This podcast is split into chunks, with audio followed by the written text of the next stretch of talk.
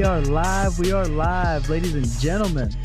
Thank you so much for tuning in. This is the Cash Geeks Network. I'm G, And I'm Dom. and this is the Cash Geeks Network. Let's you know go, what baby. it is. And tonight, we have a very special guest. I mean, we've been following this guy. When did we go to the 10X event? Oh my gosh. It's probably close to over Was four years ago. 2018? Over four years Yeah, ago. 2018, we went to a 10X event, and there was this badass wholesaler on stage with Grant Cardone, um, had a booth and everything. And um, we've been following this guy ever since. Kind of took over mobile homes. Um, and he's been just doing massive shit. We were talking to him a little bit uh, be- before the show, and this guy has like 8 million in mobile homes, mobile home parks closing in like the next month. Um, so, my man Chris Rood, thank you so much for hopping on. Let's bring on my man Chris. Awesome, man. Appreciate that. Um, yeah, it's always uh, it's always fun to get on these and chop it up and talk and uh, you know see if we can we can drop some value and talk about the good, the bad, the ugly. Hell More- yeah, man. More importantly, the uh, the the ugly. Well, what's up, man? Are you in Destin? Are you in Louisiana? No one knows where you're at these days anymore. You're all over the place. Louisiana. I'm back home in uh, Cajun country, South Central Louisiana, Lafayette, Louisiana. We just Hell got yeah. back from Florida, that event we put on, and uh, now we're back back in the in the groove. Is uh wifey still cooking that good uh crawfish touffee? Or I'm not sure You if I'm it. saying it. crawfish etouffee. You know it, man. Every uh, we we probably eat it at least once every other week, or at least once a week. Oh no way. It's that that big of a deal, oh, huh? dude, it, it, it's that big of a deal. Have you never ate crawfish before? Uh, I've had crawfish. I can't remember. And like, I don't know. Do they do it in like rices or stir fries or something? Yep, I've had some of that stuff. I if, from the last time I can remember, but not like an etouffee, like how you guys make it. yep. Is that yeah, it's very, specific to like Louisiana or like? it well, it's specific to South Louisiana, and it's very specific to Lafayette, Louisiana, and the way in the in the manner we make it is different than New Orleans or say Baton Rouge. Every every uh, little city has the, the different, unique way of making. it. But Patty's Patty's world famous for that, man. We, she's been cooking that for for guests for like you know shit 15 years, but especially our, our coaching you know students for the past five years, and they've, they've never eaten it. They'll come over and they'll they're scared to eat it. And then they'll eat it and they'll eat three bowls, you know. no way. I swear. The biggest batch she's ever made. the biggest batch, probably shit, we probably made about 15 pounds of it, crawfish etouffee for an event in New Orleans one time. Crap. That's insane. Mhm. And it probably Yeah. was, there were probably no leftovers either. No, no, it's it's there's never any leftovers. So It's amazing, man. yeah, And and that's so- a. I'm sorry, I don't mean to, to go on about the, the Dom's in- crawfish, but- interested in food. I just want to stay on this topic the whole show, but um, is that like a thing when people visit you or you have like a one day mentorship or something like Yep. that? Like they come to the home, they meet wifey, she cooks for you guys, and you guys hang out and chop it up, or that's that's what we do, man. We um it- certain packages of the mentorship they they'll come over. We we go ride, look at my office, my operation, look at mobile home parks. Other stuff I got going on, land development, apartments, and then we we come back and we make a fire and we Mama Mama Rood cooks a crawfish etouffee. We have a glass of wine and eat some of her famous etouffee. can we can we do something where it's only about the dinner and forget all the mentorship, or like what? Yeah, so we can do it. Cool, Yeah. man. So I want I want to go back to those days, kind of where like, how did all that start with you coaching with Grant Cardone on wholesaling and all that stuff? Man, that's a great story. So um, I knew Grant before he was, you know, Grant Cardone before he was this, you know, billionaire and super, super out there guy. He was already out there, but you know, before he was well known. But um, he's from he's from South Louisiana, where I'm from, but about 45 minutes west of where I'm from, Lake Charles, where I'm from Lafayette, and he had wrote a book, the 10x rule, and then somebody had recommended to me that knew him. So I, I read it and um, and I told my wife, I said, Patty, we need to go check this guy out. He's from, you know, he's from our neck of the woods. Um, and he put on this this event. He put on the first Growth Con, right? This is uh when was the first Growth Con? This is five, six years ago. And Yeah. uh, the first Growth Con ever did, I think there was only 2,500 people. I bought the Yeah. best tickets you, you could get, right? I bought um, the tickets are like ten thousand dollars a piece. I was like, we're gonna go, we're gonna go check this guy out. Hell Went, yeah. saw I was him. there too, but I did not buy those tickets. GrowthCon one. Yeah. Yeah, GrowthCon Okay. one. That Yeah. was in Miami, right? Yeah, yeah. It, it was in Miami, the dip, diplomat. That's right. Yeah. And we went and we sat in the very front with all the all the speakers. Like I sat, I sat next to Tim Grover the whole time, Michael Jordan's mentor. Dude, Got that's to- crazy. Yeah, yeah. And uh, I was, and I didn't even know who I was sitting next to the first day Yeah. until he, he went speaking. I was like, dude, I just sat. I was, I've been talking to Michael Jordan's mentor. Second day, I got to pick his brain. But anyway, um, the event was totally amazing. I mean, he knocked it out the park. I mean, it was like going to, it was like church, but for business, right? It's like he Yeah. was a it's like Grant was uh, awakening the uh, the the spirit inside of it, the entrepreneur spirit, and everybody in the room, along with the other speakers. And toward the end of the event, he he told everybody, he said, "Hey, listen, anybody wants to come have a one-on-one meeting with me the next day in my office? If you buy Cardone U right now, you can come." So I, I bought it. I bought Cardone U. I was the first person Sunday morning to go in his office, have a 30-minute session with him, and he kind of, you know, he kind of deep dived my business and picked my brain on what I was doing. I told him I was wholesaling real estate.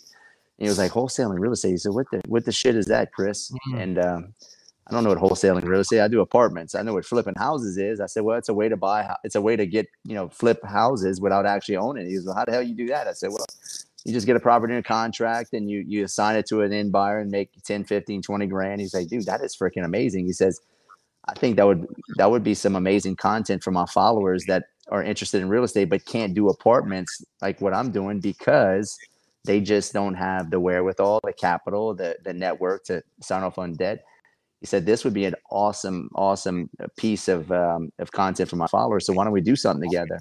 And um, so I, I you know, got with uh, a guy named Robert Syslo his his uh, sales and marketing guy and we had me and grant went and uh, I ended up sponsoring his he, i did an interview with him and I, he wanted me to put out content on cardone uh, what was back then it was cardone tv or something i forgot what it was it was a long time ago but anyway, we uh, so I, I basically put out a ton of content on wholesaling through his his network of followers, and after that, man, a lot of people, you know, my a lot of people got interested in wholesaling that were following him, and it kind of blew up, and then sponsored GrowthCon and did another interview with him. By that time, the following year, I'd gotten into home parks, and the second interview I did with him, we talked about mobile home parks, and from there, um, right around that same time, um, I, I had thought about starting a coaching company because I was already I had I had let me back up and probably tell my story before I went to GrowthCon. I was I, I I had already hired some mentors to show me how to get into you know to how to do wholesaling. Well, after my second mentor, thirty days later, I was I had made like forty seven thousand dollars just on my own. And I but at this time I was still running. I had the biggest quick lube. I, I was already an entrepreneur. I was pretty you know pretty savvy guy in the, in the business where I, I had a the biggest quick lube car wash mechanic shop in my town with four locations, 33 employees. But the oil field had collapsed in 2014. Oil went from $128 a barrel to $28 a barrel. And and, and it, it destroyed a lot of the jobs here where I'm at, and uh, I, and a lot of my business was was dependent on oil and gas fleet accounts, and they all were going bankrupt or moving back to Texas. So I um, I wanted to get into real estate, and I was googling on YouTube uh, real estate investing, and this you know guy talking about wholesaling popped up. I was like, man, what what is this? This is pretty cool. I bet you I can do this. So end up end up actually wholesaling a deal on my own, just watching YouTube, and I was like, okay, there's money in this. Let me let me get into it. So I hired three mentors back to back to back. Where after my second tour, I, I, I got it. I, I caught on. I, I made forty seven thousand dollars. You know, the fir- the first month after I hired that second mentor, and then I just kept on climbing. I was making 60, 80. I got to making six figures Nice. and I was posting checks in the, in the private Facebook group, and um, all the coaches were seeing that, and they're like, "Dude, you freaking crushing it! Why don't you?" And they, and they could tell I'm that, that I could sell. I was an entrepreneur. I already know how to run a business. And man, why don't you come help us in our sales department?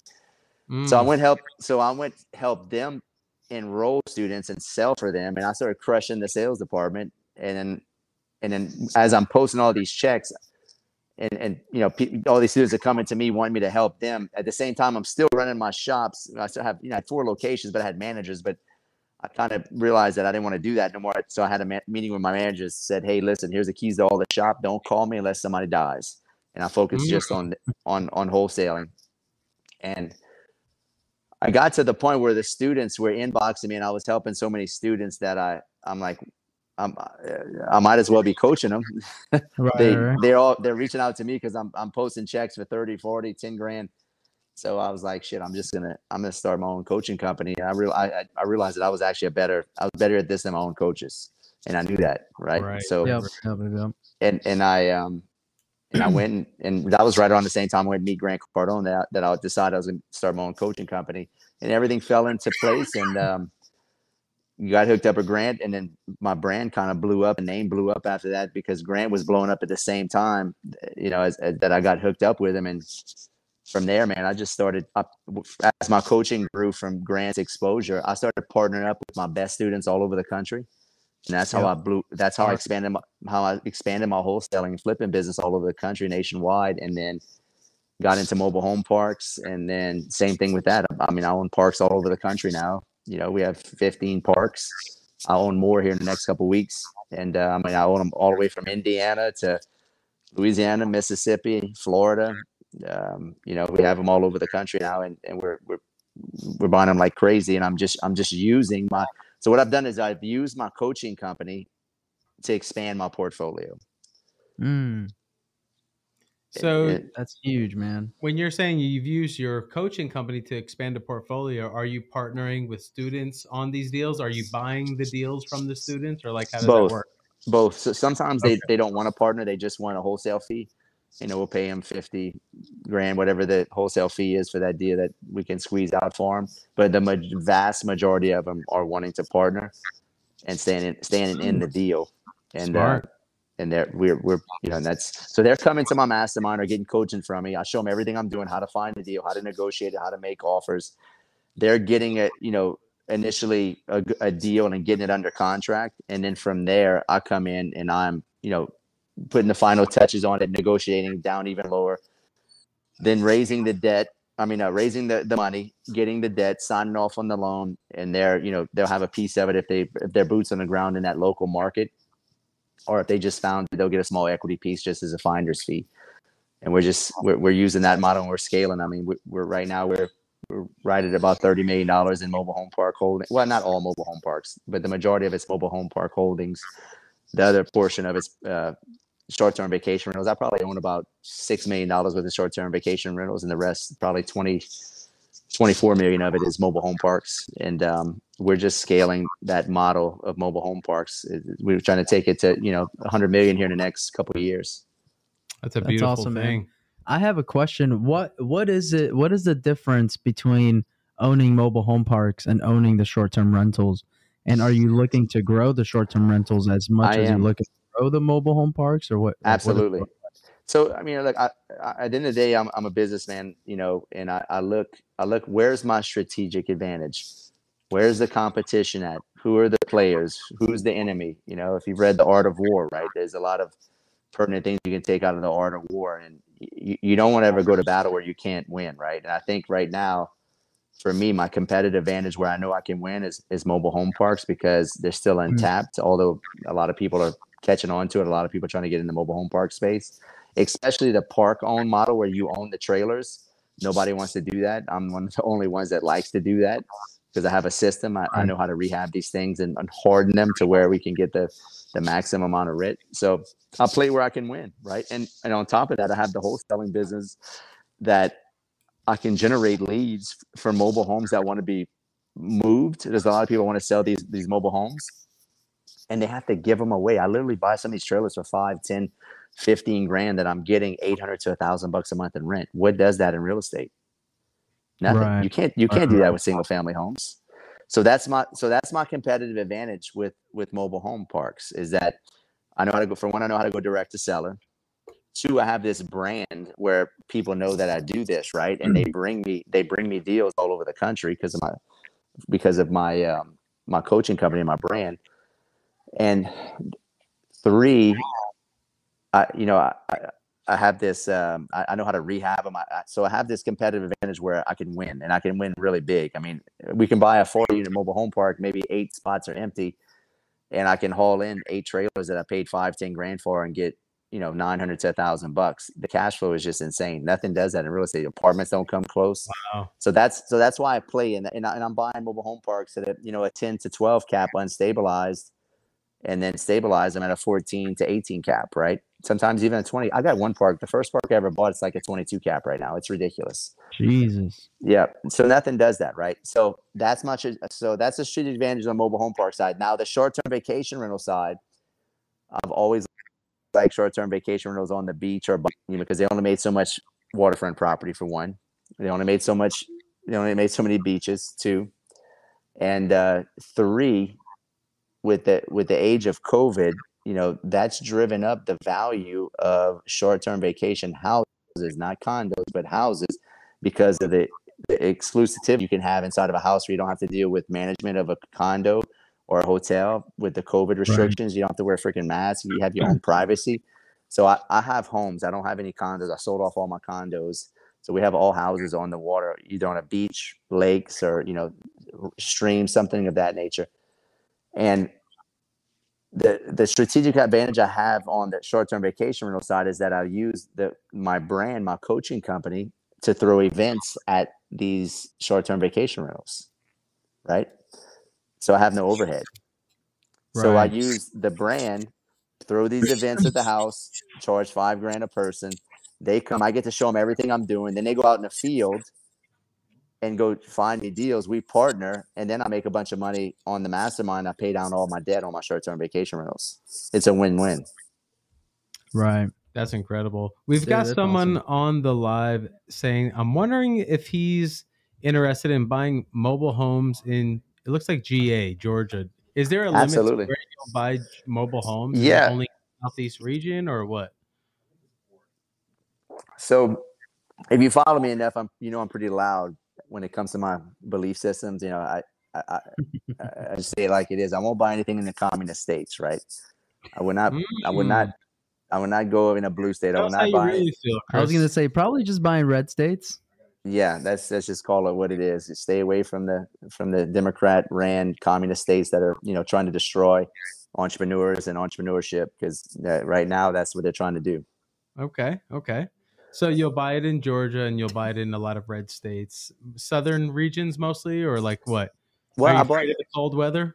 No, I mean I bought two in Indiana, which is a red state, right, right on the border on the side of Michigan, um, not far from Canada. I bought the two in, in that area, so I'm not scared to buy in the in the in the north. It just needs to be a predominantly, um, you know, conservative business friendly state, right? I got buddies I know that have businesses in New York and in California. I mean, they pretty much some of them had to go bankrupt because they they tenants just did what they want, destroyed their places, didn't pay rent. It it took it took two years before they can get tenants out in California. It's so ridiculous. it doesn't matter if someone's eight or ten states away. Uh, if you're pre- mostly predominantly in the the south uh, south what is it southeast yep. side of southeast. the U.S if something's yep. all the way up in the northwestern side, you'll still buy something up there sure. if it makes sense. If it makes what's, sense, yeah. What's like your criteria? Minimum uh, mobile home count, or is it a min- minimum value? Is it 30, just... 30 units? I, I, like 30 units or, or more, you know, and we like to okay. play in the 30 to 6, 30 to 60, 30 to 80 range because big money can't get into it because it's too small and small money don't have enough money to get into it. So I like to buy that one to three, one to four million dollar range. That's gotcha. where I play, and that's where the best deals are at, right? And uh, my model is if I can't steal it, I'm not buying it, right? So that's uh, it, we're at the top of the market cycle, right? You got to be ultra careful what you buy. We might have a bunch of more. We might it might have a bunch of more run up on the you know inflation, but history has told us that uh, you know what goes up must go down, come down. I mean, we, we can't just keep going up, right? I mean, it's just, uh, and we might better go a little bit more, but I'm not. I've almost been bankrupt twice, right? And I'm not gonna. I, I know that I'm smart enough to know now and gotten bitten in my my rear end hard enough to know that this free ride we're having, this this um, this gravy train ride where everybody's making money, there's so much money in the in liquidity in the marketplace is not going to last forever. And if right. you're young and you're watching this and you're in your 20s and you think that maybe you just got into real estate, like you're making all kind of money, it ain't always like this. This is an artificial market propped up on quantitative easing, printing of money, and there's so much money in the market and such slow de- demand. When you get a deal, you can make a lot of money, and you feel like you're you're super cool because real estate's so easy. But it ain't going to always be like this. We're going to have a major correction, it's going to get nasty and you better be prepared for it. So if you're overpaying for deals just because you want to buy real estate, because maybe you're sitting on some cash or just because you want to become a real estate investor, that's the surest way to go bankrupt or get your ass handed to you. Because I know that's what happened to me when I first got into real estate. Yep, mm. yep, yep. Now, one thing before we were on the the live, you were talking to us off air, and you talked mm-hmm. to us about some of the some of the losses. Like everyone wants to talk about the wins, and that's what we all strive for. And they're all there, so we're all doing great. So you can't knock that. But you also talked about um, there's a, a good handful of losses and some ass whoopings that you took along the way. Before we go there, you did also say that you had like eight million dollars in mobile home parks that you were closing on. Can you talk yep. a little bit about that, and then I want to hit on some of those losses. Yep. So we had a we had a closing last week in Pensacola about a park for eight hundred eighty thousand. It's getting seventeen thousand dollars up in month a month right now in gross revenue, and uh, the rents are low. Like there's all the rents are all the rents are at five fifty to six fifty right now, and you can't rent nothing in Pensacola for less than eight fifty or nine hundred, and that's like low end stuff. So we're going to take the rents from 17 to 22,000 probably in the next year, to six months to a year. It's a home run deal, right? And so that's that's the deal. I closed on last week, and we have a deal. We're closing either tomorrow or Thursday in Sulphur, Louisiana. It's a 28 unit right next to a uh, oil and gas plant, where the trailers are getting $1,300 a month in rent, three bedroom, one bath, like crazy, crazy numbers because there's nowhere to go for one, and two, it's it's work working at this oil and gas plant called the Sasol plant right outside of Lake Charles, Louisiana. I paid. We, we bought that one for one point four five, and uh, it gets thirty. It's it's at thirty three thousand dollars a month. I mean, so these numbers are ridiculous. You can't you can't buy an apartment complex for one point four five that's getting thirty three thousand dollars in gross months of rent. It doesn't doesn't exist, right? Nope, I agree. Well, so we got that deal, um, and just to piggyback on that, you know, people say, well, Chris, these trailers, they fall apart. Bullshit.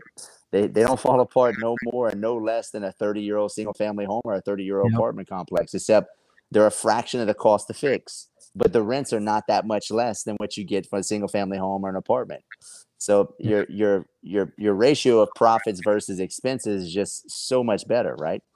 So yeah. I'm not gonna say you ain't gonna have your downside. You do have a you know a tenant. You know the, the tenants are somewhat rougher, but you know if you if you manage them right and you and you um, you vet them and you make sure your property management uh, is streamlined to where you just don't let anybody in, you're you're golden, right? I mean, I've owned nice high end single family homes. I own apartments.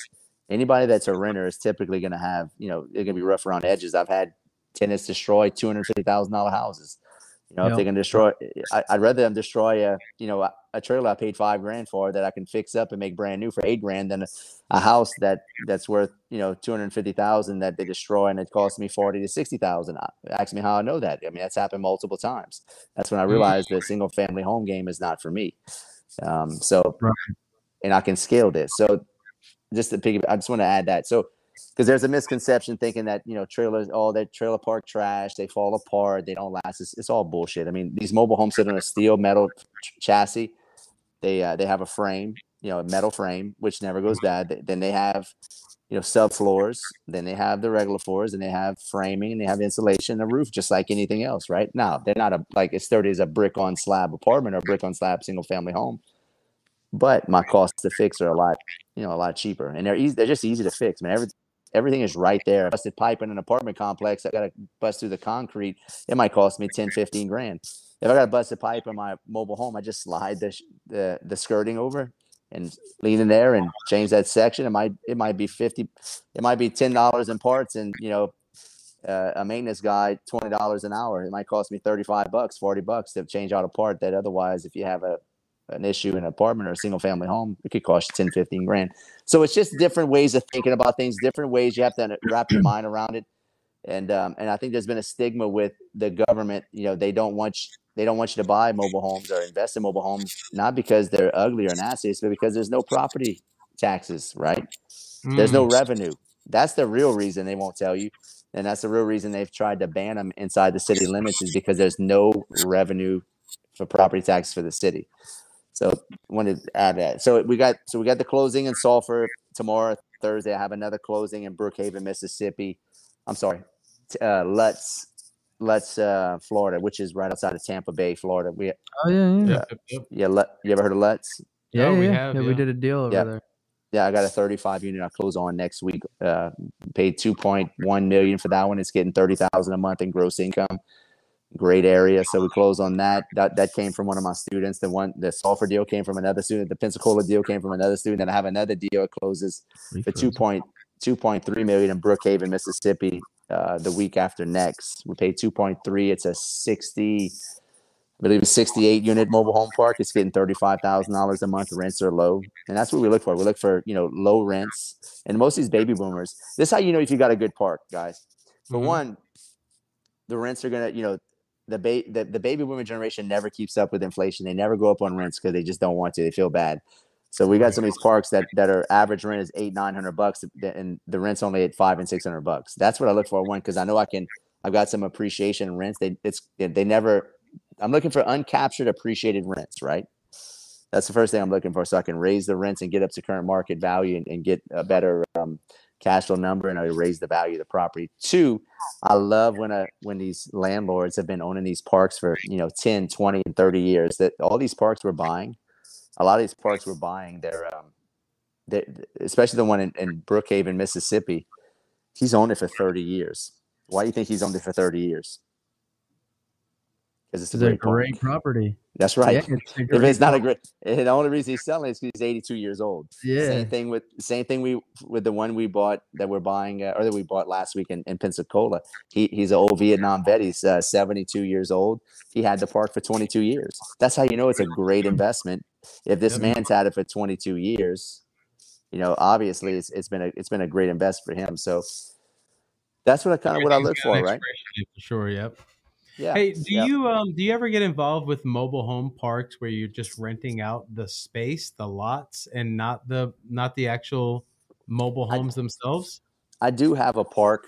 I had two parks that had one of them had lot rents, but I got I got rid of them and and I like to own the trailers. Um, I can get, you know, triple the rent, right? Standard lot rent might be 250, 300, but you know, rent might be 900 bucks, right? I liked some investors are lazy. They don't want to deal with they don't want to deal with maintenance or anything like that, which is great. It's whatever you want. But I'm an active investor. I'm a full time real estate investor. This is all I do. So I have a team. We have, you know, we have girls in the office that handle maintenance calls. We have full time maintenance crews. They can. We have systems and processes that handle all this. So it, it's really streamlined.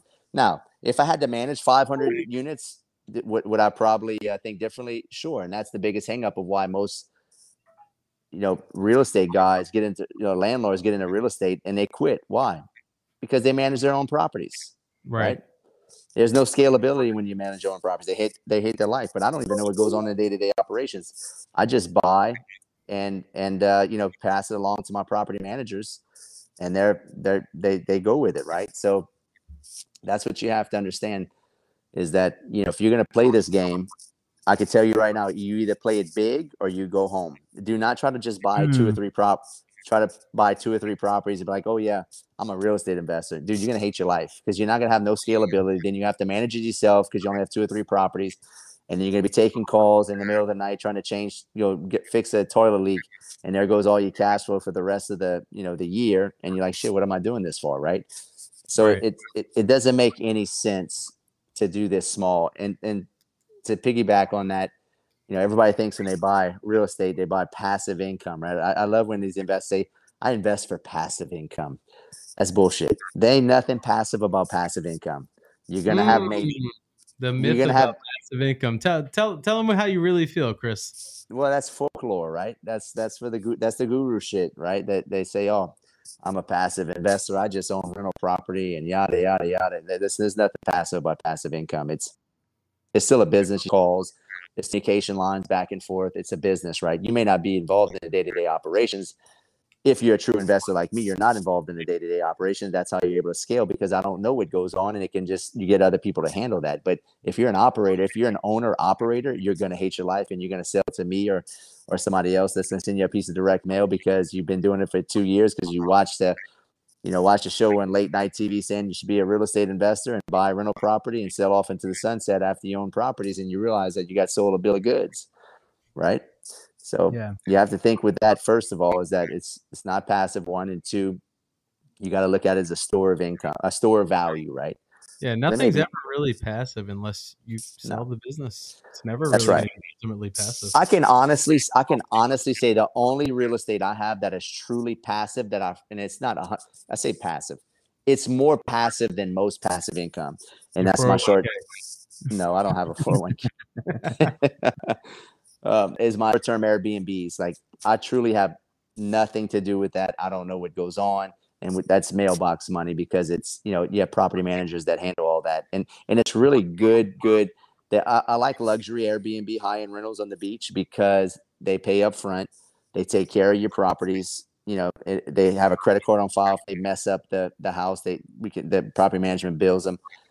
And it's um they're in and out right? So i mean like my house in destin gets 16 15 16 thousand dollars a week during peak season for, yeah. for just a, per week. The house across the street from me on the beach gets sixty four thousand dollars a week, right? And uh, and they pay up front, and um, it's just it, it's it's it's really a good model. So uh, that's the that's the two places I like to play. I like the short term rentals, high end luxury stuff, and I like I like mobile home park investing. And I do to answer your question about the lot rent. I don't. I, I do have a couple parks that are lot rent, but I got most of, uh, rid, rid, of most of those because I like to own the trailers. I'm not saying I mm-hmm. wouldn't buy other parks because every all that it goes back to competitive advantage, right? And playing where there's not a lot of competition. There's a lot of competition in the lot rent parks right now. A lot of big hedge funds are looking at them. A lot of people want doctors, attorneys, lawyers. They want to buy the lot rent parks because there's no nets right? Right. So that's dro- driven down the cap rate. These some of these are dr- uh, selling at a four to six cap, which is ridiculous. Right. That doesn't that doesn't ex- that doesn't excite me. Might as well buy an apartment building. Yeah, the same thing with apartments. I mean, it's it's, right. it's just, I don't. That's why I don't play with apartments and I don't play, play with uh, lot rent parks that that are you know selling in you know in the six cap range. I, would rather I'd rather own the trailers and twenty two caps. Yeah, yeah, I'd rather play where I can win, and I can win with them with owning the trailers. It's funny. I, I remember when uh, G and I first opened our wholesale business, and uh, we used to go to, and we still go to a decent amount of meetups. But we used to go to meetups and lunches, and we went to uh, a JAXREIA meetup. It was a lunch with a bunch of old timer passive investors and uh, you know they buy rental properties and it's kind of like a landlord meetup and i remember one old timer telling me because i had rental properties at the time we still have rental mm-hmm. properties now but i had a bunch of rental properties at the time and i had them all with management companies and stuff and the old timer was uh was upset at me. He's like son why do you have property managers for your rental properties? You're letting them take the icing off your cake. And, uh, it was just hilarious because I think I think I had 21 at the time, and he had six, but he was just kind of like going and changing the toilets and oh yeah, save saving nickel and diamond and yeah yeah. So saving it's just nickel and diamond mindset in a different world. It is. I mean, look if it depends on what you want. You got to actually, hey, where do I want to be in 20, 30 years and reverse engineer that. Some people, you know, I got some investors that wholesale too, and they, they just want 20 houses paid off free and clear, single family homes, and that's their retirement. Hey, nothing wrong with that. Nothing wrong with that at all. But even if you have 20 houses paid off free and clear, depending on, you know, what you're getting in rent, you know, if if you're if you're doing all the maintenance yourself when you get older, which you might have to to keep your margins high, dude, you're gonna get burned out when you retire because you're gonna go from retiring from your job to going be a property manager. Full time full time freaking landlord. And guess what? Mm-hmm. You're gonna hate your life. Yeah. So yeah, and you might be one of these 60, 70, 80 year old people that sell to people like Chris Rood and don't want to pass it to their kids because of like you don't want this headache. That's right. And that's exactly because they don't have scalability, right?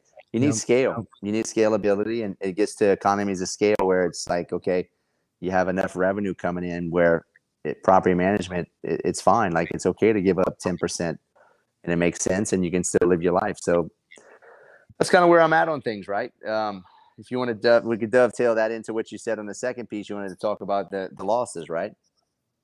Oh yeah, yeah, for sure. That that was pretty interesting because a lot of people that we talk to, everyone wants to talk about the wins, and we have all been through the trials and tribulations, and we're going to still go through them because I think we all still want to grow aggressively.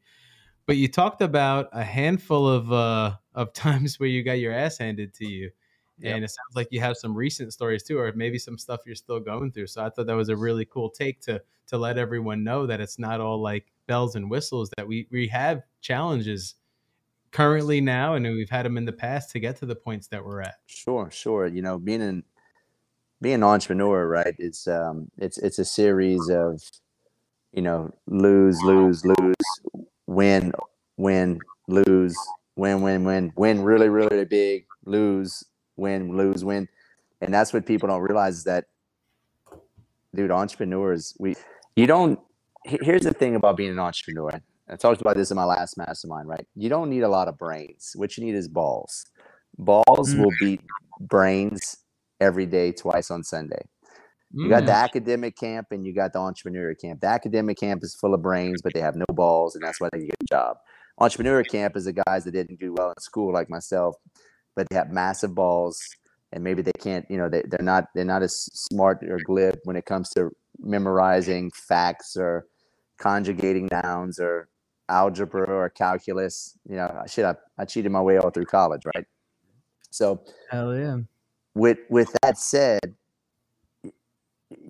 you're going. to Most academics are not don't have the wherewithal to take a risk to even start a business, right?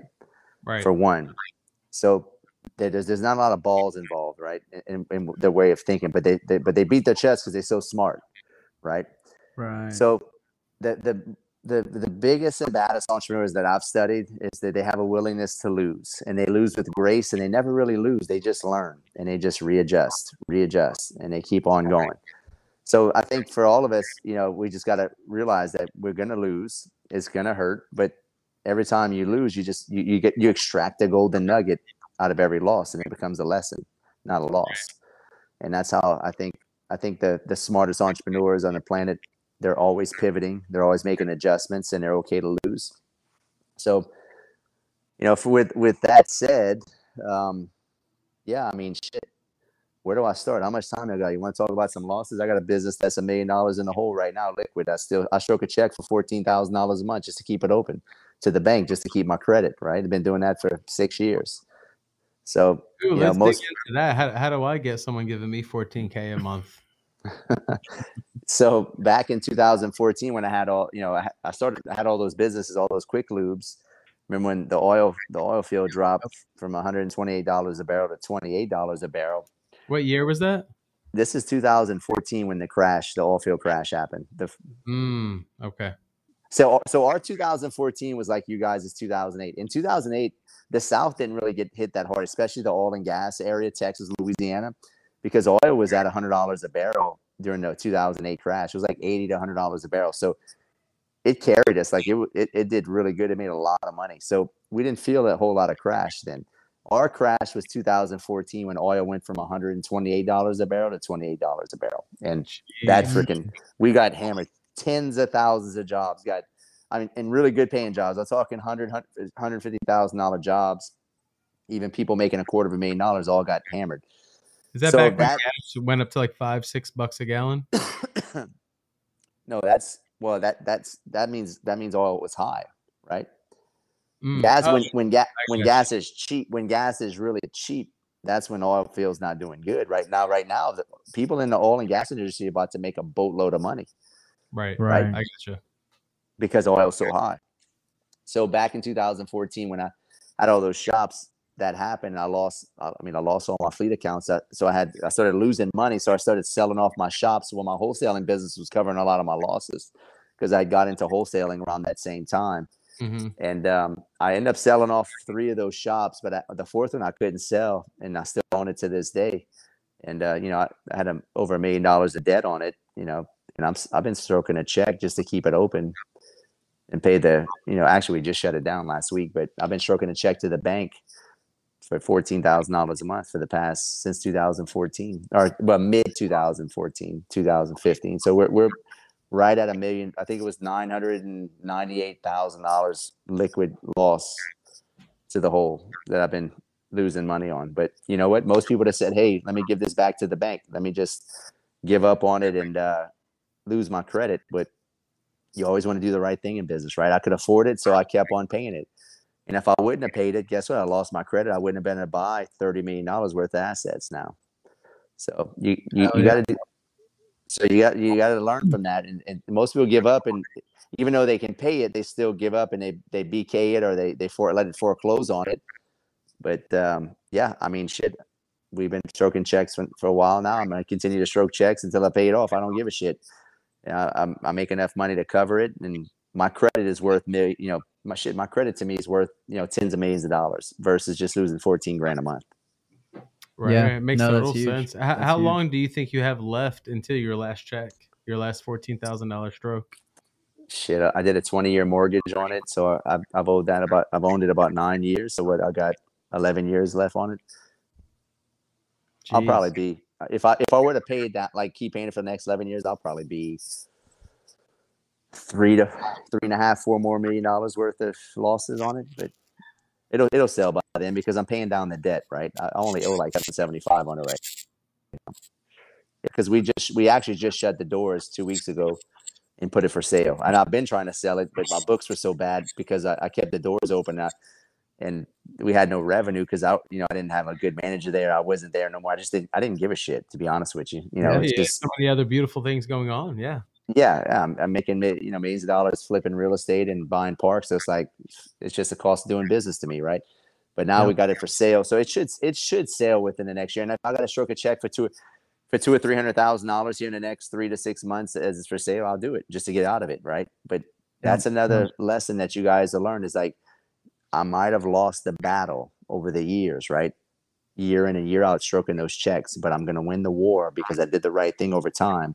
Yep. And me keeping my credit is more valuable than me foreclosing, letting the bank foreclose on and losing my credit because I'd never bought all those assets. I wouldn't be, I'm going to be at $100 million in assets probably within a year, right? Maybe a year and a half, two years max. But if I wouldn't have did the right thing, you know, I would have never, I'd have lost my credit. So yep.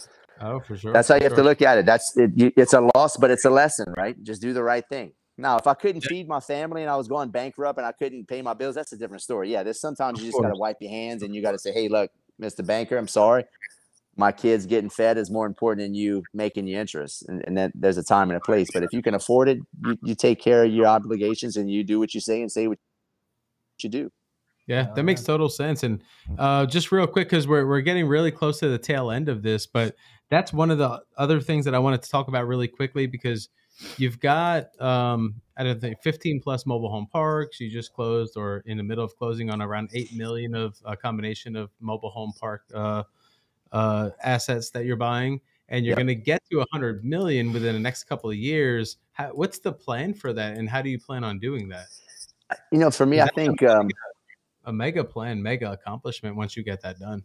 Yeah, I, I, I'm, you know, will I stop at 100 million? Probably not. You know, I'll probably be like, hey, where can we take this? You know, I'm, I'm hoping my brand will be bigger. I have more followers. I have more, you know, wherewithal, more, more, more students that, that I can work with to find me deals. I probably want to go to two or 300 million. Who knows? But I mean, eventually my body will wear out. I'll be like, okay, look, shit, I only got maybe 10, 15 good quality years left of my life.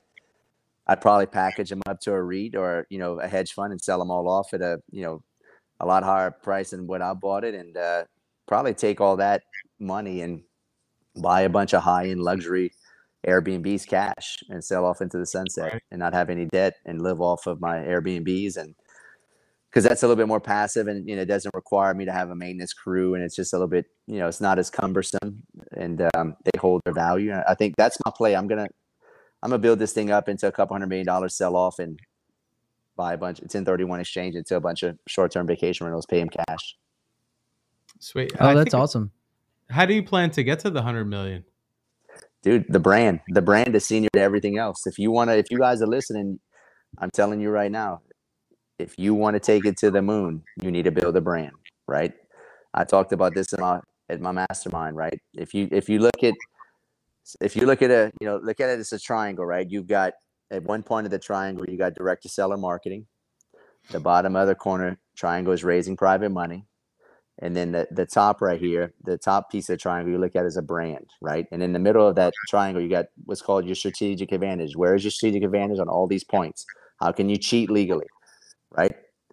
Then you put a circle around all that right there, and, and that's that's what your environment. You guard your environment like it's sacred. You put a moat around it because when you start making money, you start doing well for yourself, people are going to attack you.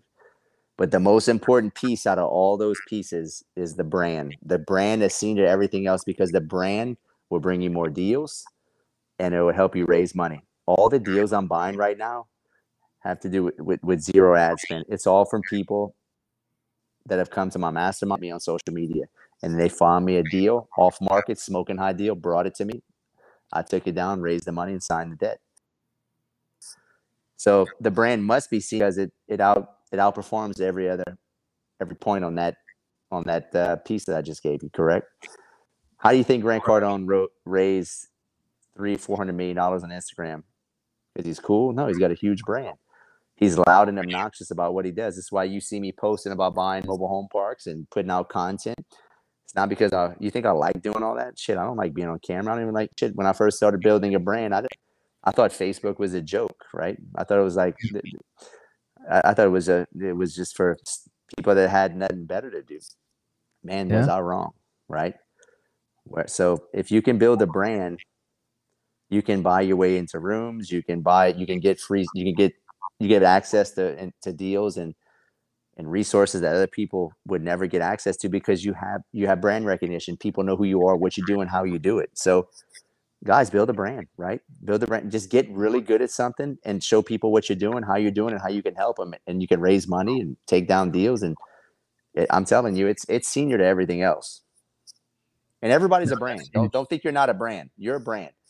Every single person here is a brand. What, what you, you're known for something. Well what are you known for? Are you known for smoking dope and, and drinking a six pack every night? Or are you known for you know taking down deals and being a badass real estate investor? You need to be known for being a real estate investor so you can get organic leads, you know, get people what you're doing, and people are going to want to work with you.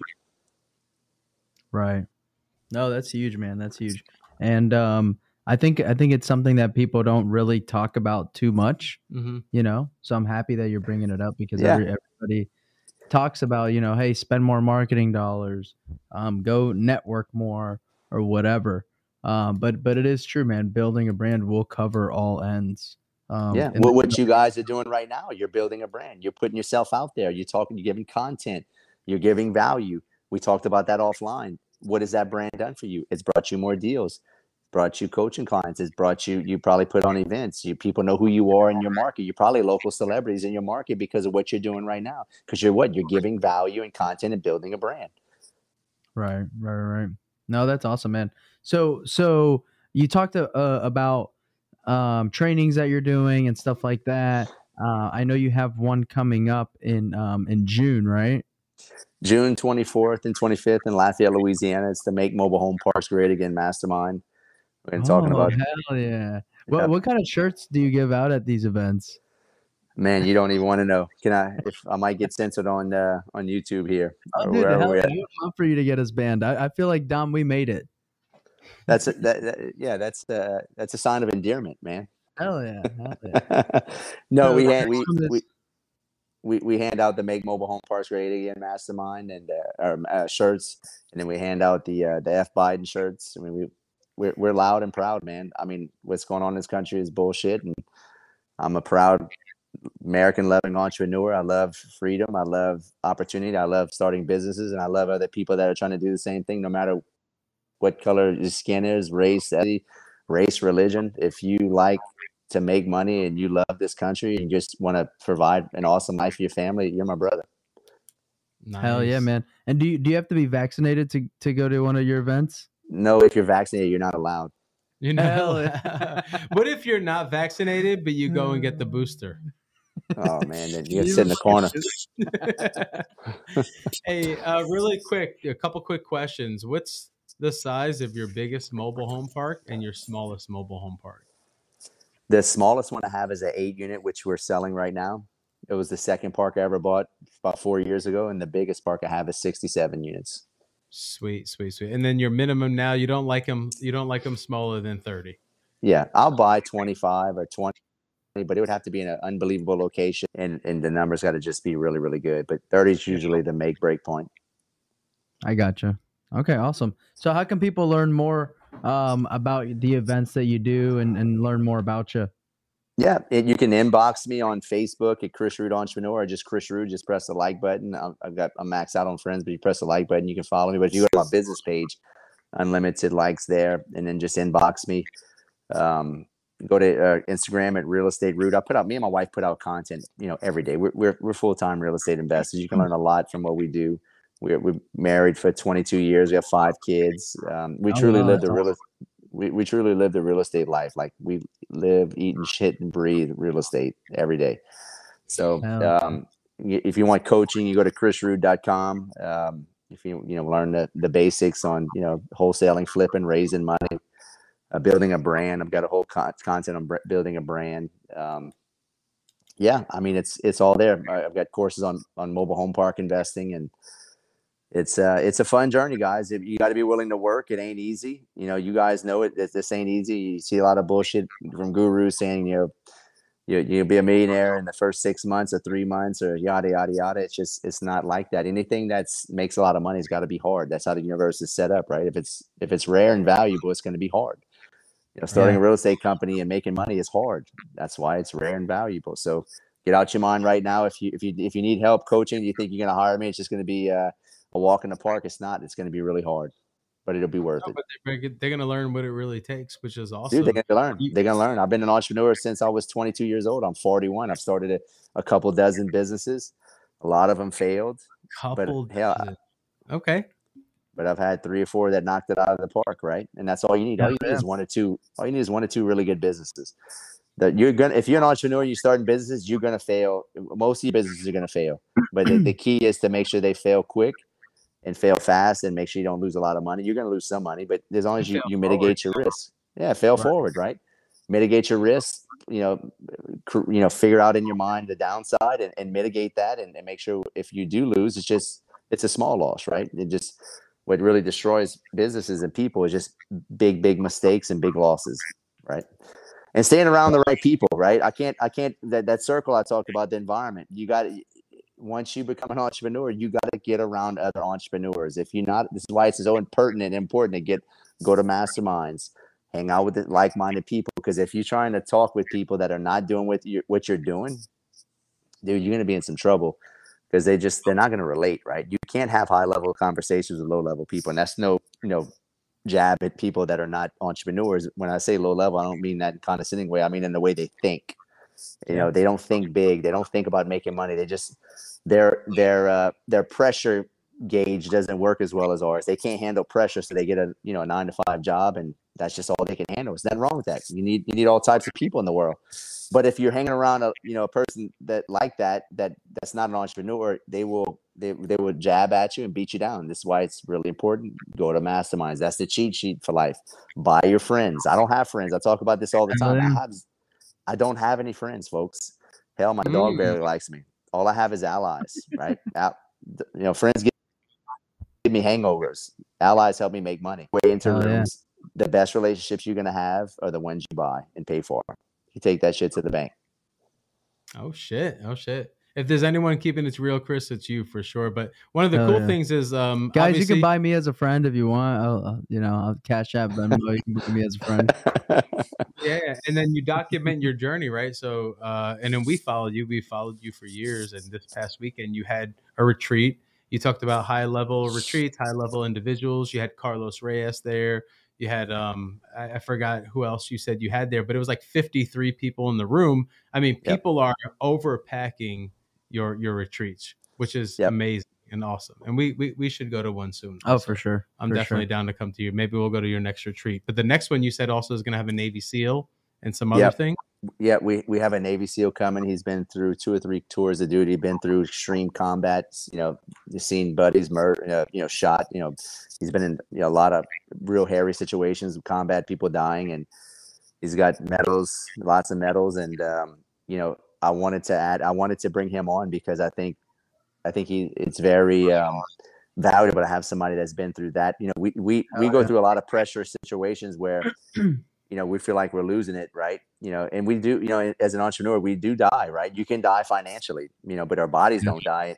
But that's next level, right? When you're fighting for your country and you you may lose your body and get blown away and shot and die. and how do you handle that pressure right and i think there's a lot of correlations to that in business that can mm-hmm. transmigrate into um, you know you know keeping trying to uh, trying to just soak up well, how did how do you handle that how do you handle your buddy getting right. shot right right mm. you know how do you handle a pressure situation where you either you know your this your buddy dies or you save a kid right yeah that's Jeez. the shit that like really really hairy shit like how do you make these decisions and if you can make high level decisions like that life and death and you can apply that to business i think that'll really really kind of mold you into a high level business owner right, right right i think what's awesome about that is because in a lot of these trainings and a lot of these events that are out there you know they're they're going to give you some data and they're going to give you some scripts but they're not going to bring an individual like that that talks to you about actually taking action and doing things and taking risks and persevering and persisting through challenges, trials, tribulations.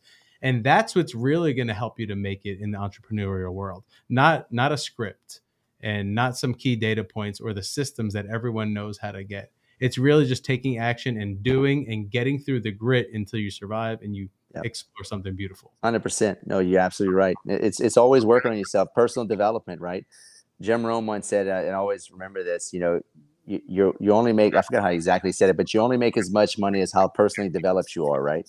Or yep. he said no, he he says um, your level of success will seldom exceed the level pers- of your personal, personal development. development. Yeah, F- personal finances seldom exceed uh, personal development.